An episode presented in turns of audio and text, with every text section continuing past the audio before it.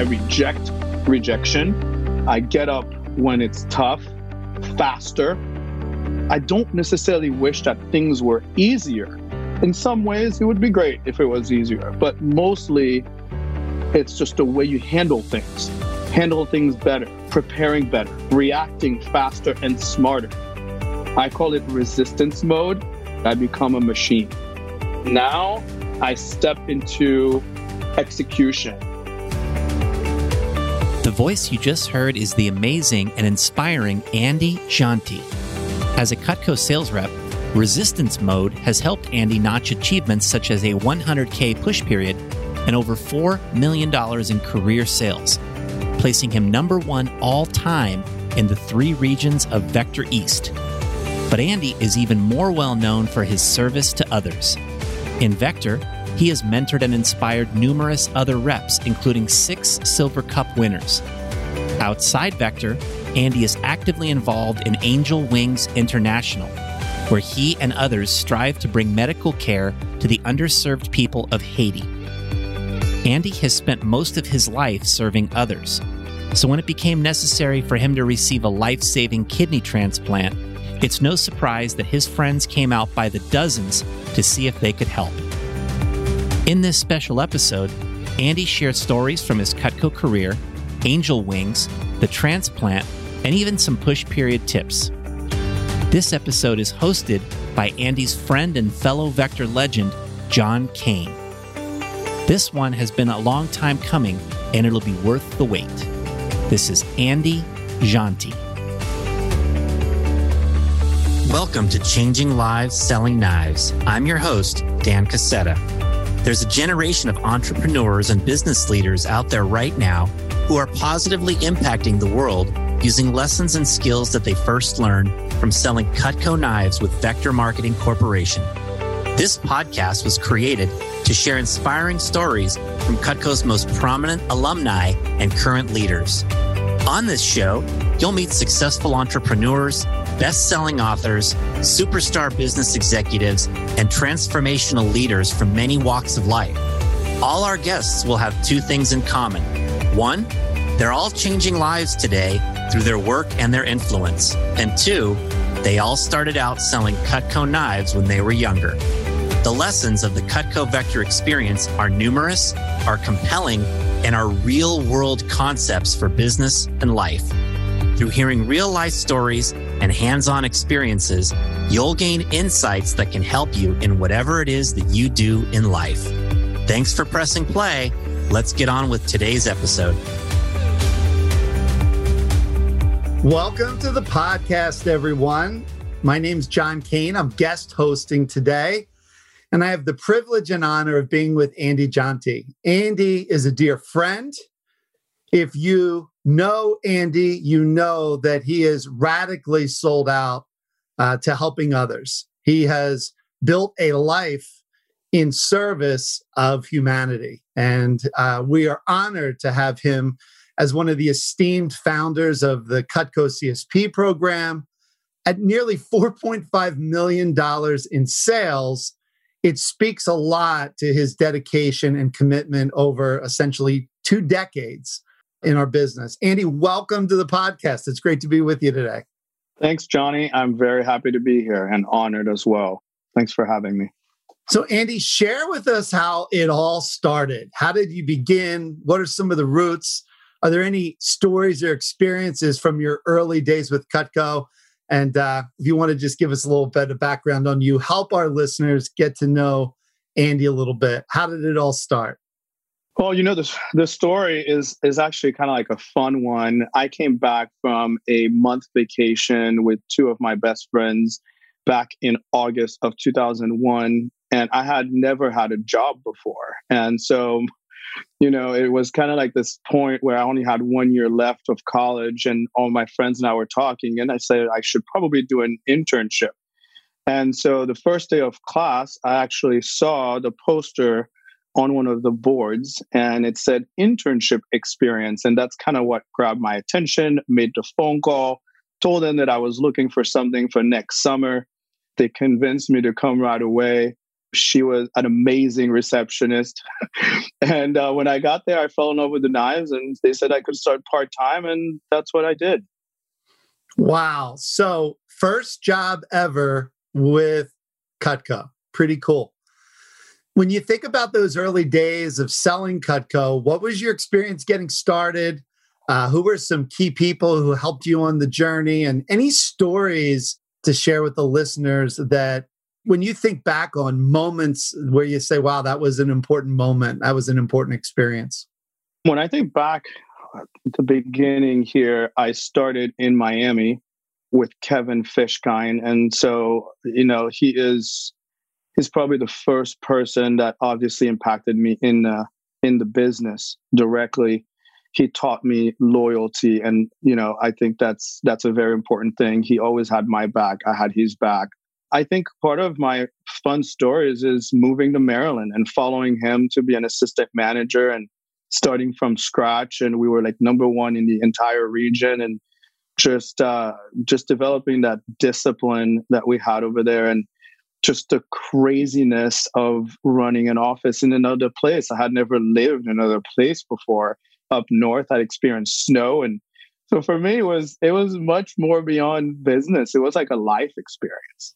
Well, so how long was the transition for you from being a sales rep into management? And um, how did that first summer selling Cutco go? We've got a lot of new people starting with us here in the upcoming weeks, and uh, would love to hear. I don't even think I know your story of what it was like in the very beginning. Uh, fast start, first summer. How was that? So my fast start only sold eighteen hundred bucks. wow. yeah. so eighteen hundred dollars, but then I persevered, and through Kevin's help, it was just one of those things. I'm just gonna keep working, and I did uh, Thursday night phone jam and Sunday night phone jam, and that was it. And that was like the commitment that I made to him. I'm like, you know, my life outside of the business. This was really a part time thing for me. So it was more about just staying active. So I did that, but ended up being the number one rep in the office for the for the fall. Which, by the way, my first summer wasn't until three years into the business, really, because I started on September 1st. So I was a fall baby. And then I became an assistant manager, head assistant manager the following summer. So no training, but I'll never forget Kevin said, Hey, the two other assistant managers are not FSM. So if you want to be a leader, get to FSM.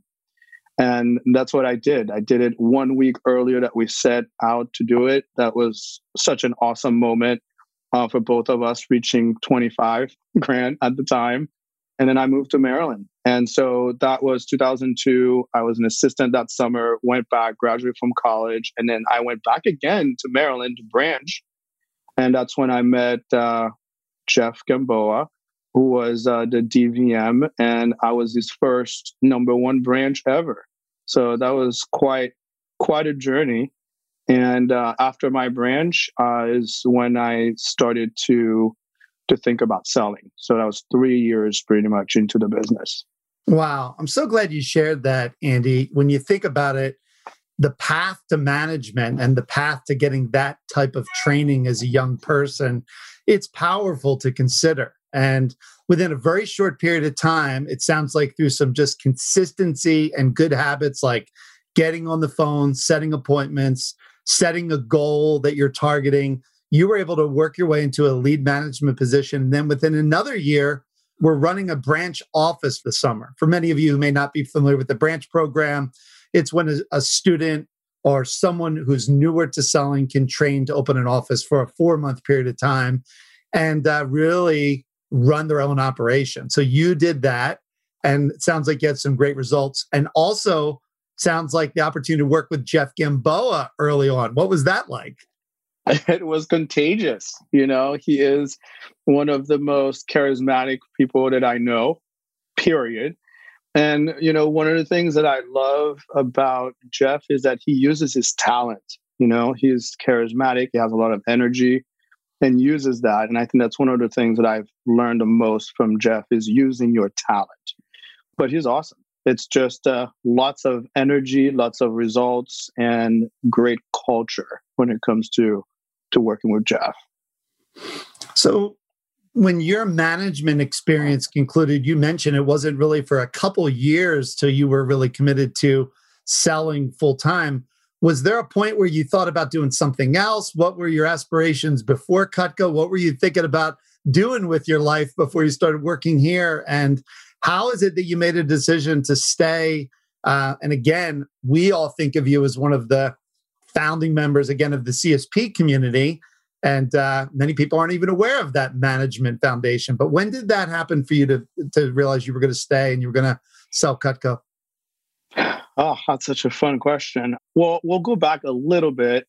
When uh, before Cutco, my my goal, my schooling was management information systems and finance. Now, I have to say that wasn't necessarily always my dream. I always wanted to be uh, an engineer. So that's really what what was the plan when I was growing up. I changed my mind right before college, and I dabbled into accounting. And I had a very significant conversation with a family member who was a prolific accountant, and it was it was a very very important moment for me because I, I was sharing with her she's my cousin's mother-in-law i was sharing with her how passionate i was about accounting. I was tutoring a couple students. And you know she said to me she said i don't think you should do that. And i remember i said but why? And she said you need to be around people. And you know, being an accountant is mainly around numbers. And I know you like numbers, but you need to be around people. And that was a key thing for me because I really had a lot of respect for her. And it made me think twice about what I needed to do and I that I probably needed to be around people and which is which is what has happened in the last 20 years with Cutco. Wow. It's amazing to consider how mentors, people come into our life and speak into our life and uh, really help us to see things from a different perspective. I can relate to that personally. There were many people in and out of Cutco that spoke into my life, and one conversation could make a difference.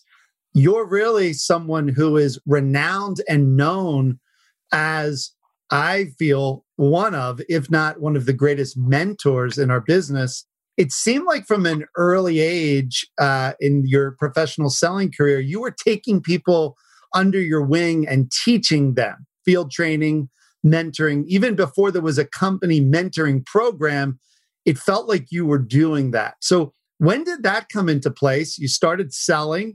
When was it that you realized that you wanted to be not just selling but teaching? Because that that is something you're still doing, I know. And I think it would be a great thing for people to hear about that journey and that experience. I think that inspiration came from one of my reps, actually, from my branch office. His name is Steve Adams. He was my number three rep.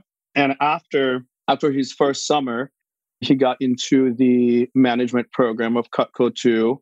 Even though he didn't pursue it, I mentored him. He sold 50 grand his second summer. So 13 grand his first summer and 50 grand his second summer and he beat me by like $200 which my mom bought just for the kick of it because they wanted to do that and play tricks on me so it's a true story so and uh you know but that impact on him that was paying his way through college he moved to miami lived with me and my mom and that was that was the the light that showed me man i i can actually help people I can help people do what I'm doing and what I've done. And I think that's that's where it all started.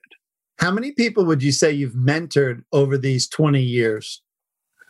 It's hard to say. I've had group coaching and and one-on-one coaching. I would say it's well over 100, maybe 150 if you take the groups and personally probably around 50 yeah, one-on-one. You're, you're not likely to brag about yourself. I know you're very humble but I think there's a few Silver Cup champions in there as well. You've literally mentored people to national championships multiple times. Isn't that true?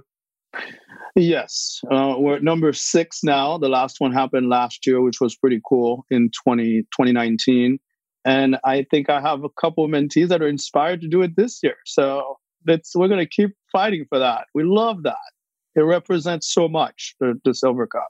Yeah, I I just think that we are so grateful as a company for your willingness not just to focus on your sales and what's in it for you. I've seen this many times, Andy, that you always look for things to be a win-win for everybody, for the company, your customers, yourself. And I'd like to transition to your customer relationships for just a moment. I have a memory of our conference in Dallas where Merland, one of your, uh, if not your most famous, best customer, came and spoke about the way you worked with her can you share some of your thoughts on working with customers, your attitudes, the core values, the your thinking about that, and what have been what has been your philosophy as you've been supporting your customers? What's in your heart and mind around that? I think the biggest thing, I think it all starts with the belief that I have uh, on the product. And I think that plays a huge role because I truly believe that everybody should have Cutco. And so, with that in mind, uh, you know, and I think they should have everything really.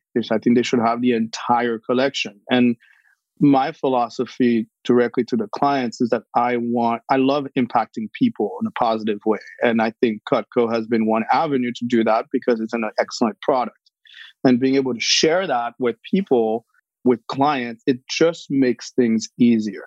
Now, as far as, you know, beyond the relationship, it's about service, service and making them feel like they always they can always count on me. And I think I think that's that's crucial in my business. Mm-hmm. You know, you you need your help, you call. Andy's there. Yeah. Well, that's certainly been our experience. You know, I can't even think of a time where someone has registered a concern or an issue around the service. And you think about that $4.5 million in sales, you'd think maybe something went wrong somewhere along the way when things don't go smoothly or perfectly, what is the way that you respond to that? You know, because I'm sure it hasn't been one straight line of uh, rainbows and unicorns here. What's your philosophy with customer and even as you deal with challenges when things aren't going well? How have you handled that on this incredible journey?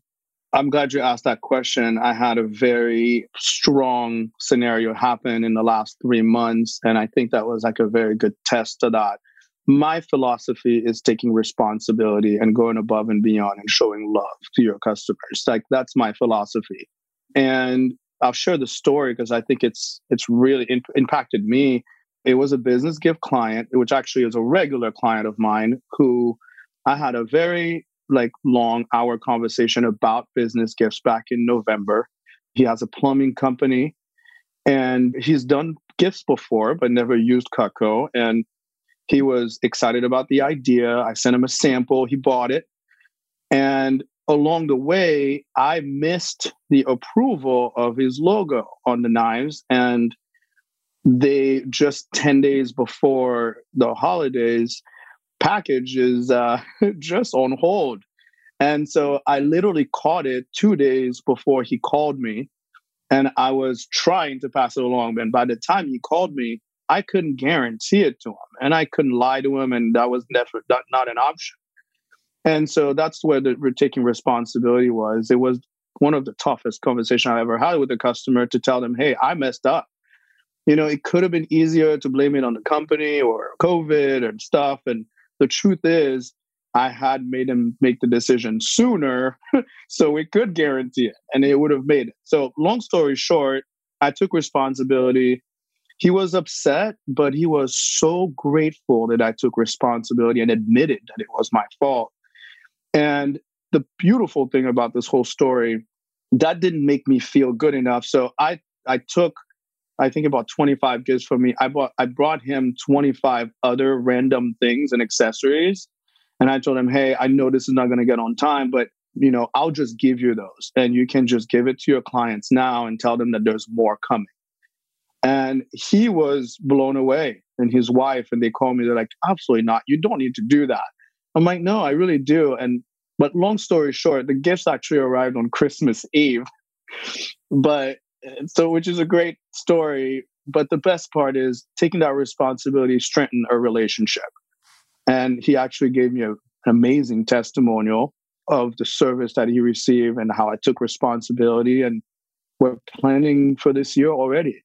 And I think that's the power of taking responsibility, showing love, and going above and beyond for our clients. Wow, Andy. I mean, there, there's so much there to unpack, but I think for our listeners, you just get it. When you own it, it's a great way to clear things so you can move forward. And then sometimes things end up better than you thought. But that idea of going the extra mile, wow, if everyone out there listening and every interaction could internalize that tip. And when things don't go well, just don't fix it, but make it even better, powerful. Andy, there are so many stories that I find that are significant that I know about your life. I don't even know them all. But one of the things that we've been very grateful of in the Cutco community has being able to be a witness and, uh, you know, at times supportive of a personal mission that you've had. And one of the things that many of you listening may be aware of is that Andy uh, was inspired by a series of events to make a significant contribution to the world. And it's the story of Angel Wings. And I'm going to let Andy tell that story today. We meet many people who say, I want to have an impact on the world. You're definitely doing that in business with your customers. You've done it in management. I know how important your family is to you and the way you show up for family and friends and mentors and your, your mentees. Can you share the story of Angel Wings with our audience, specifically the high point moments, the parts that you're proud of, some of the challenges, and uh, how it all started and where it is now? So I know that I know that's a lot, but we want to get that here because in my mind, it's one of the greatest accomplishments I've ever witnessed from one of our people. Uh, and has nothing to do with selling Cutco, but it, it, it speaks to who you are, and I think some of the things that you gained from this experience. So go ahead, Andy, share the story. Ooh, there's so much. All right. Well, I would say it all started before the earthquake in Haiti. In fact, it started with my relationship with my number one customer, Milan, who bought over $50,000 of Cutco. She's a super fan. One um, customer, um, 50,000? Yep, 52,000 to be exact. that is a super fan. yes, it is a super fan. She's an excellent host though, so it also it's also great to see. So Melanie is a is a nurse by profession. Her mother has a feeding center and a church and an orphanage in Haiti. So she's always been inspired to do those things. I've known her since 2004 and in 2005, 2006, when she expressed to me that she was thinking about bringing doctors to Haiti, I kind of joined her on the sideline. I gave her an ultimate set to raise some funds. I bought some medication, and that was about it. In 2000, eight, uh, when my dad passed away, right around that time, I got to visit what she was doing for the first time. And uh, I helped a little bit. I did some translation, and that was probably one of the most impactful moment of my life because I felt like I was a doctor without being one because I was translating for the doctor. And that was probably the first part that kind of inspired me towards a mission like this. And fast forward two years later, when the earthquake happened and I lost family members, I was worried about a lot of them. Some of them made it, some of them didn't make it. Some of my friends didn't make it. But Milan took it upon herself and brought 23 doctors to Haiti right after the earthquake. And she got stuck in Haiti. And that's really kind of like the turn of events where she got stuck because they lied to her and they told her it was a round trip plane ticket and it wasn't and she's calling me literally crying and telling me that i know you know a lot of people. I know you know people that know people. Can you help me me get out of here and get some people out? I need to have them go in and out. And i got together with her brother and also carl drew who called me and kind of joined in just helping this part of it. Long story short we got her we got everybody out within two weeks and it was just such a powerful moment knowing that we weren't doctors we couldn't help the people but we could help the people that were helping the people and that's that's really what it was it was kind of like a light bulb it doesn't matter where you are, who you are, you can always make a difference. And then I took five of my closest friends to Haiti Carl and his wife Heather, Susan Saunders, Lindsay Musser, and Noah Saunders. And we had very meaningful week. It was actually Easter week. This is the week that we went the first time.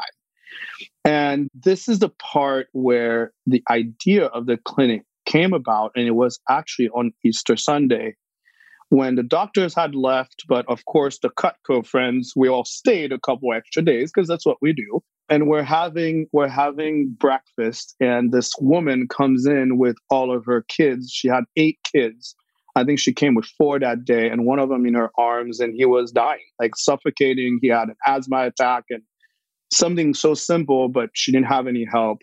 Long story short, we saved the boy we gave him some epinephrine and all of that. And that moment for all of us was just like, wow, this is way beyond what we thought we were going to do during that trip. And at the end of the day, Carl and I, over a beer, had a conversation about sharing our experience we had while we were there with our Cutco community and this vision of building something permanent came about. Four months later, we went to uh, this amazing man called John Kane who had some ideas and he allowed us to share with the CSP community at the national conference, the FSM conference at the time, the dream of building a medical clinic that could serve the community of Jacmel every day. So that uh, that dream was born. We raised more funds than we thought we were going to, and at the end, we realized that we were not alone and that we could make it happen. So, Andy, I think there's also some personal significance in your background of why Haiti, why this particular place. Can you share that with everybody? You know, John, that's such a good that's such a good question because Carl and I talk about it a lot.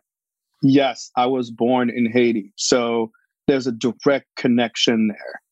But through the eyes of those five people that I told you that I took for Easter week there, I saw something different.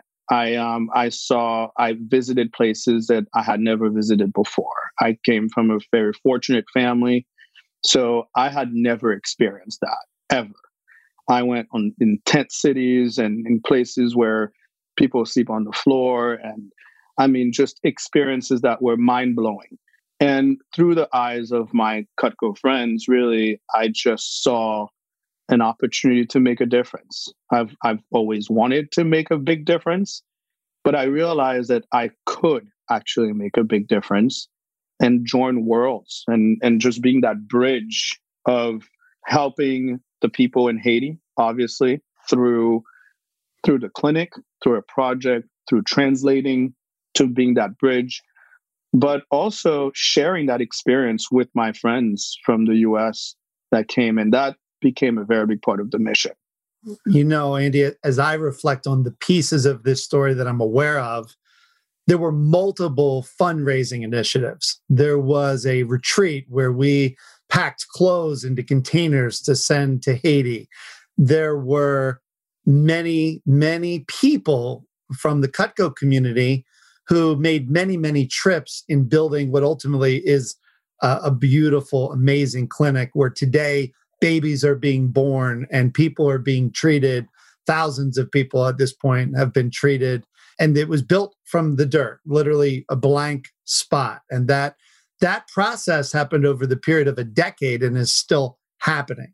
I think what's significant for me is when we share that you're at 4.5 million in sales I think it would be safe to say you'd be close to 10 million if you worked all that time. But essentially, half, if not more than half of your time is spent not selling, not building your own personal fortune, but building this clinic, this mission, which in many ways has defined the last decade of your life. So, as you think back of all the time and all the effort and the energy how do you feel about all that at this point you know uh, the mission that's never done you know and so i've just had windows into it but uh, it's been amazing to watch so as you are as you're sitting now reflecting back on the last decade. What do you take away from that? What have you learned? What are you proud of? What would you want to share? Whew, there's uh, so much. I'm going to try to keep this uh, good. I think I've learned a lot. What I always like to share with people, if I could do it all over again, and, and I'll start there. If I could do it all over again, I would have uh, found people that had done it before. And I think we could have done it a lot faster. you would have gotten a mentor? I think so. Actually, I know so. Uh. yes, I would have. But having said that, uh, because we didn't, we learned the hard way. But we learned a lot of valuable lessons. We learned about working together as a team, and we learned about people in general and what motivates them, what keeps them going. As I reflect with the you know correlation of my business, like you said, I want to say, sure, I could be at ten million dollars, but the significance of what this project has meant is worth so much more than that.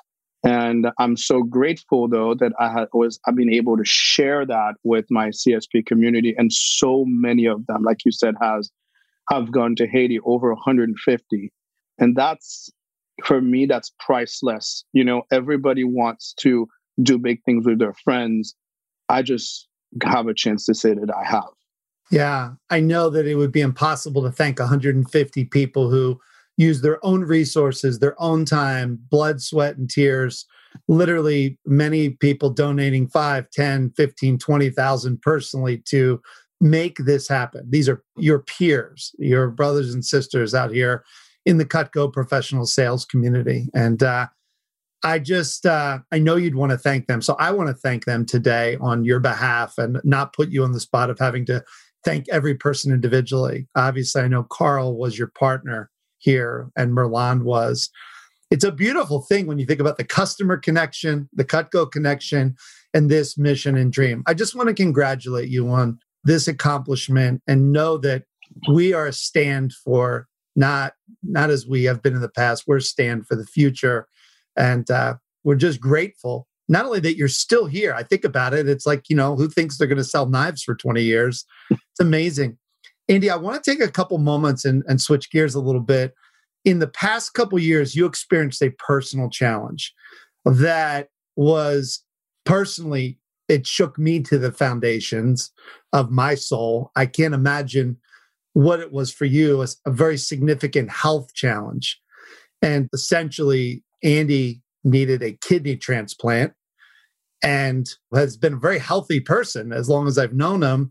But uh, as part it's a more of a genetic circumstance that led him to a place where he needed a kidney transplant and he needed it fast and uh, the story is remarkable for anyone to hear i would love you to share your story with taylor's story and uh, it, correct me if i'm wrong taylor was one of well, your mentees and is a dear friend but he's correct. not a family member correct he's not correct right so well, you, you know, share with I mean, everybody. negotiable, right? Because at, this, has... at this point now, yes, right. so share the story and some of the lessons and uh, moments there. I know there were a lot of high points and low points there, but what would you want to share about that experience with our audience?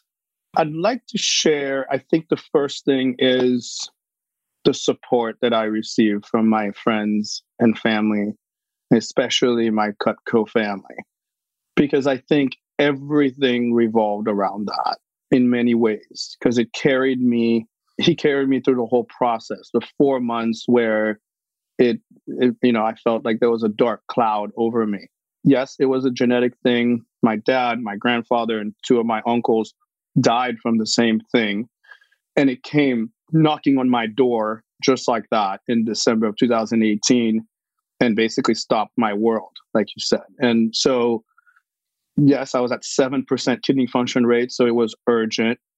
Uh, I even had to start dialysis. But then it was just incredible the support that I received all around me, like just unbelievable. And I was thinking about it this morning how I have received 40 different dialysis treatments and just in three three months and out of the 40 i had visitors for 30 of them And it was just kind of incredible. In that room, I was the only one with so many visitors. And it was, I just didn't even have time to think that I was sick. And that, that's what I try to tell people.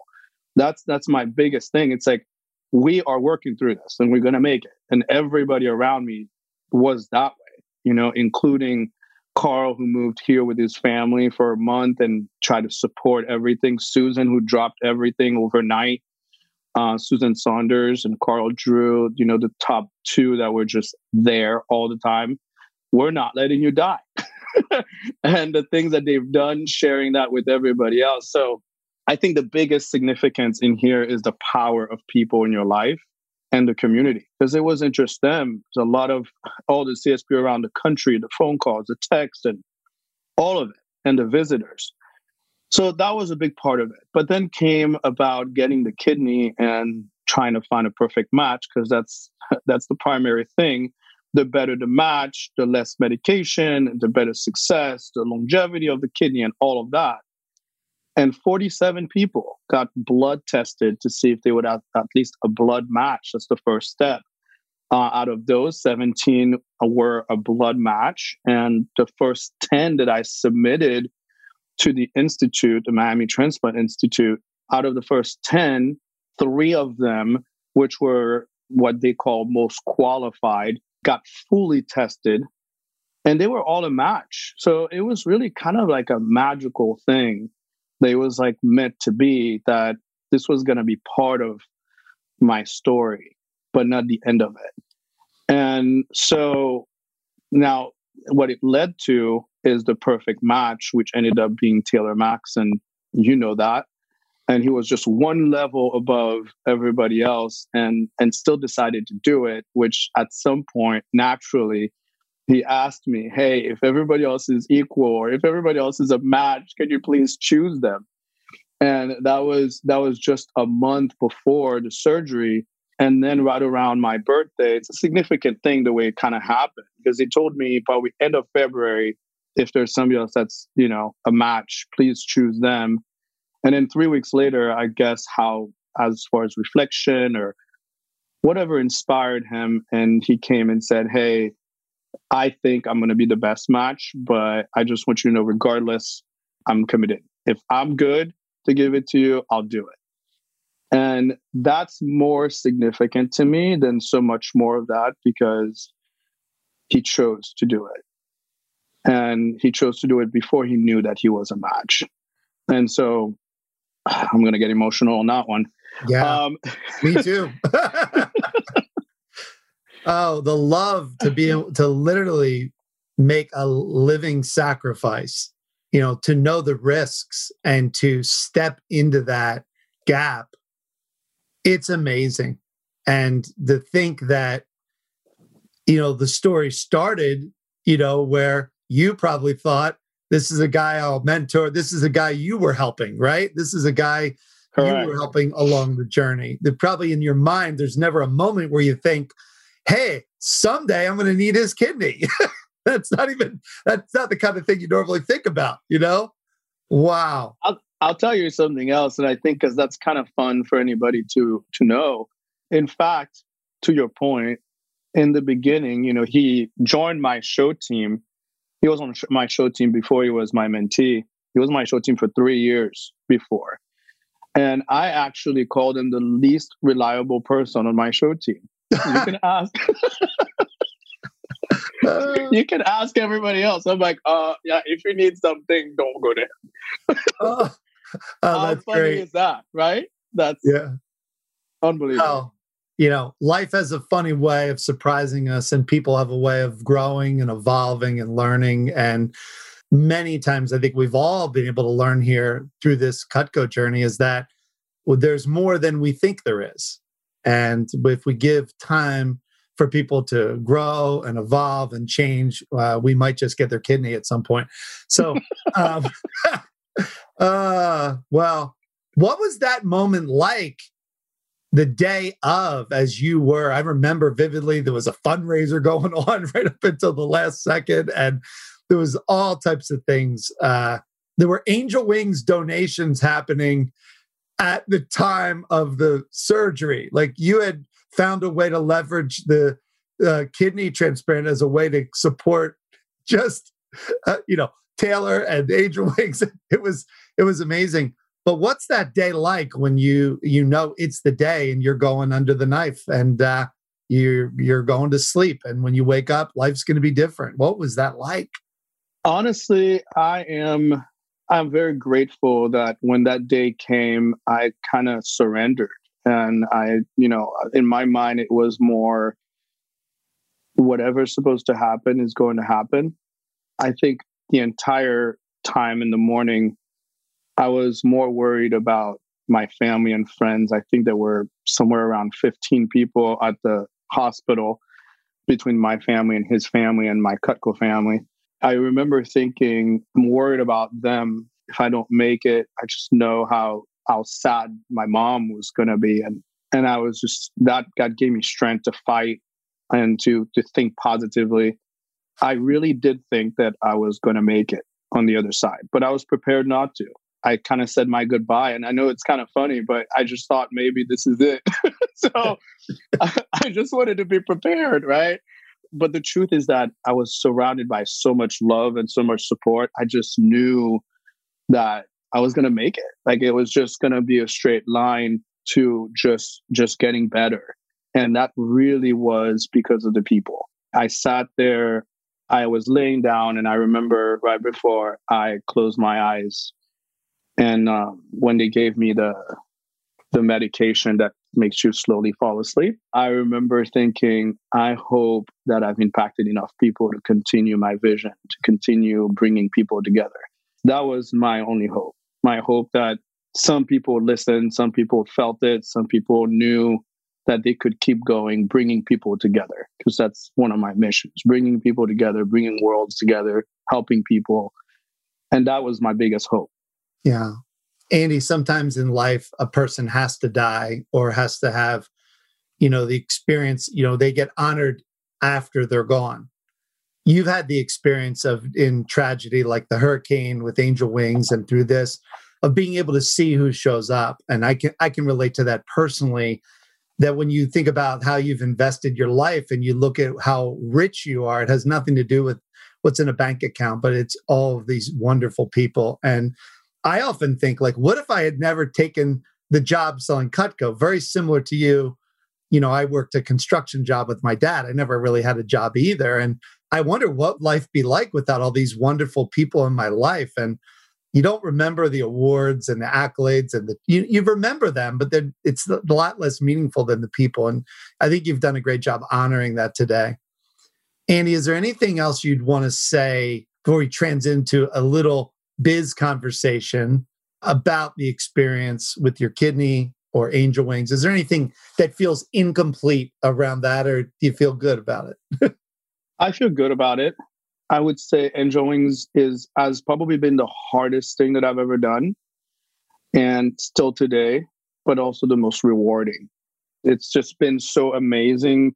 It's hard to have everything in one experience, and I feel like it's close to that because being able to help people, being able to help people from where I'm from, that's the plus.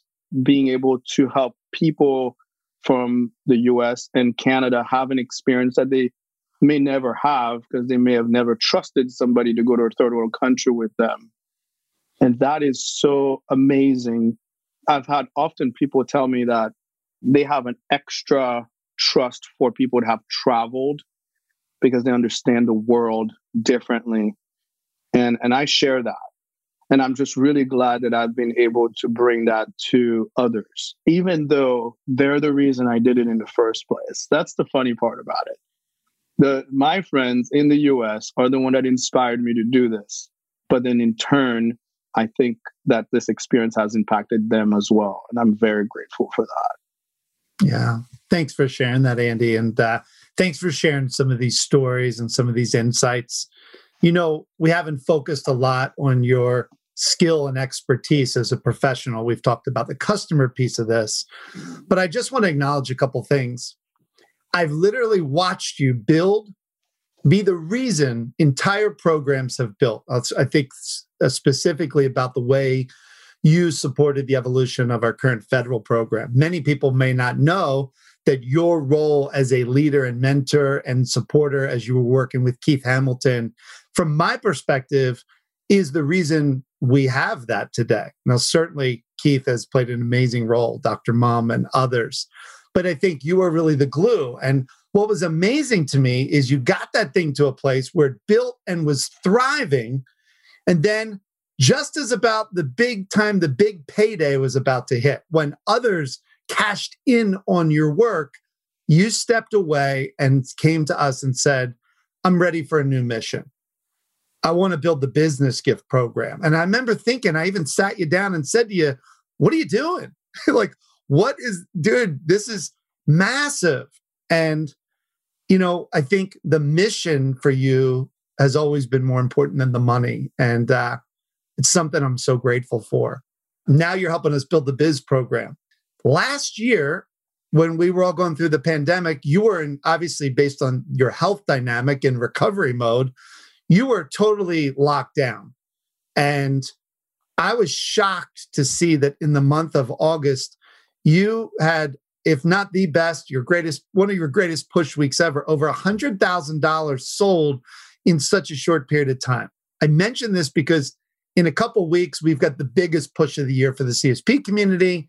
And people always ask, well, how do you do it? How do you get it done? What's the mindset? What's the thinking? Would you share for our internal Cutco family your mindset about taking on a $100,000 push virtually and how you did that? And just, I know you've shared some of this before, but I'd love you to share for our people your thoughts as you know you gear up for another record breaking push which you've done time and time and time again what what is the DNA of that? What is the fabric of that for you? So I would say you kind of asked me the reasons behind it too. I think, well, obviously I had the health challenge. So for me, I'm a little bit more sensitive to finding different ways. But it kind of relates to what you're saying. I think there's a lot of missions to have. I think that our company has so much more to offer. Our product is such an amazing avenue to build big things. And so to speak to the federal program and moving to another project there's just more work to do john. And i think you share that. You know there's there's more work to do. And yes the money is great but the money will come. I, i'm never worried about that. The fun in building and developing and creating things that's never been done before that excites me. And i think that's part of the reason transitioning into the push. I did have my best push ever by like two grand. It was 104 that's it right there, right? Doing something that's never been done before, showing to people that are scared at the moment that what's possible. That for me is fun. I mean, I'm going to use the word fun because really that's what I think it's a challenge that's that's so much more fun than than retracting and folding.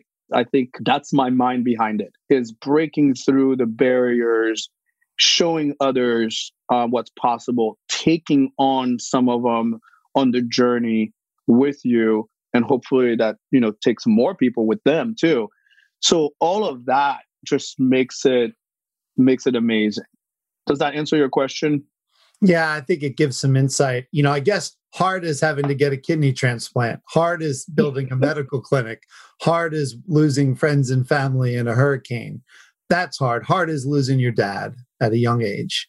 You know and i i've watched you handle hard over and over again. And so it's interesting how you view what most people view as hard as fun. And so I find that an interesting observation that hard is fun for you and loving the idea of being on a mission. It's remarkable, Andy, to reflect back on these many years. If you were going to give anybody, any of your mentees or anybody new, as they maybe are entering this push in May for the first time, are there a couple tips you would give to someone of how to have a great push? And, a, and not, not a full-blown speech but what are the core things you focus on when you're in that push? Well to be honest before the push is probably more important than during the push. At least that's that's what it is for me. That's what has gotten me to those results. It's the preparation. And the preparation, it's never too late and it's never too early. And that's that that's the first thing. I think if people release themselves from that, oh my gosh, I should have planned earlier. It doesn't matter. You are where you are. Let's make the best of it right now. So I think that preparation is probably the most important thing. This is, in some ways, today is April 1st, 2021. As we reflect on this maybe years from now, this is the best time for selling Cutco because people are in their houses a lot more.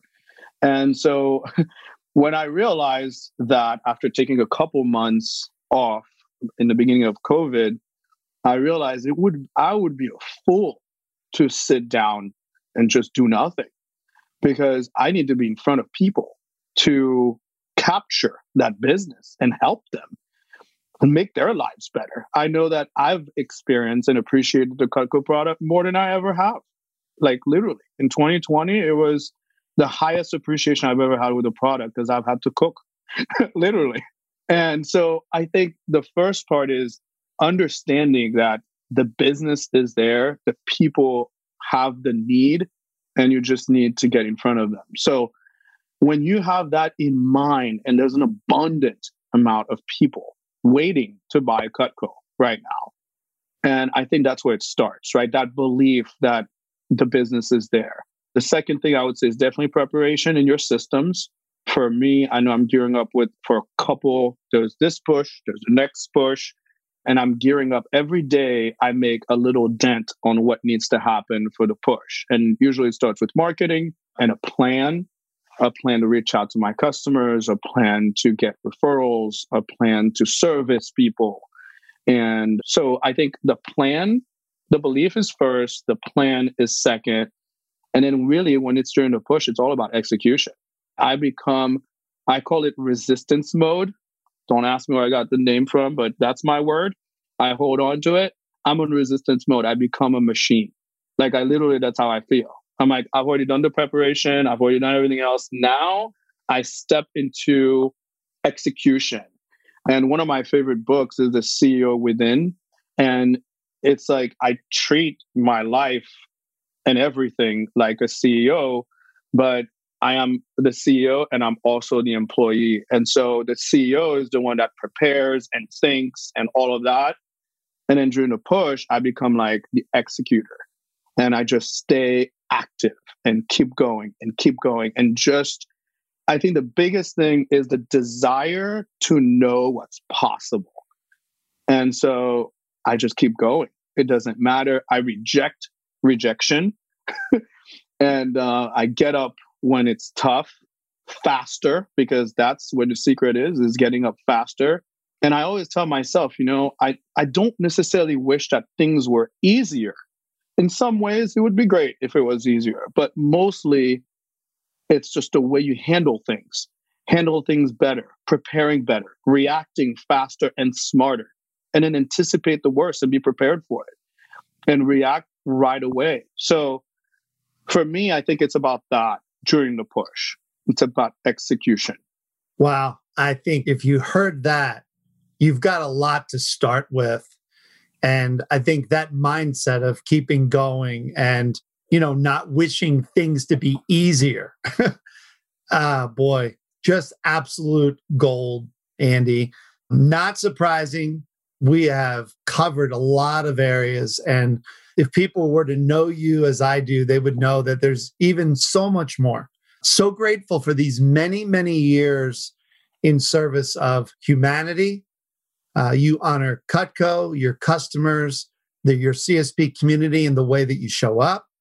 Especially grateful for this tremendous work you're doing in the area of business gifts with John Cloby. And been amazing to see you with, working with Steve Spry and our Amy Peterson and our biz team uh, as just out there. I found it really funny this year. I called to talk to you about your consulting arrangement with us, and you didn't want to talk about it. You wanted to talk about Angel Wings and how could we, you know, support more fundraising. And obviously, you know, we will continue to do that.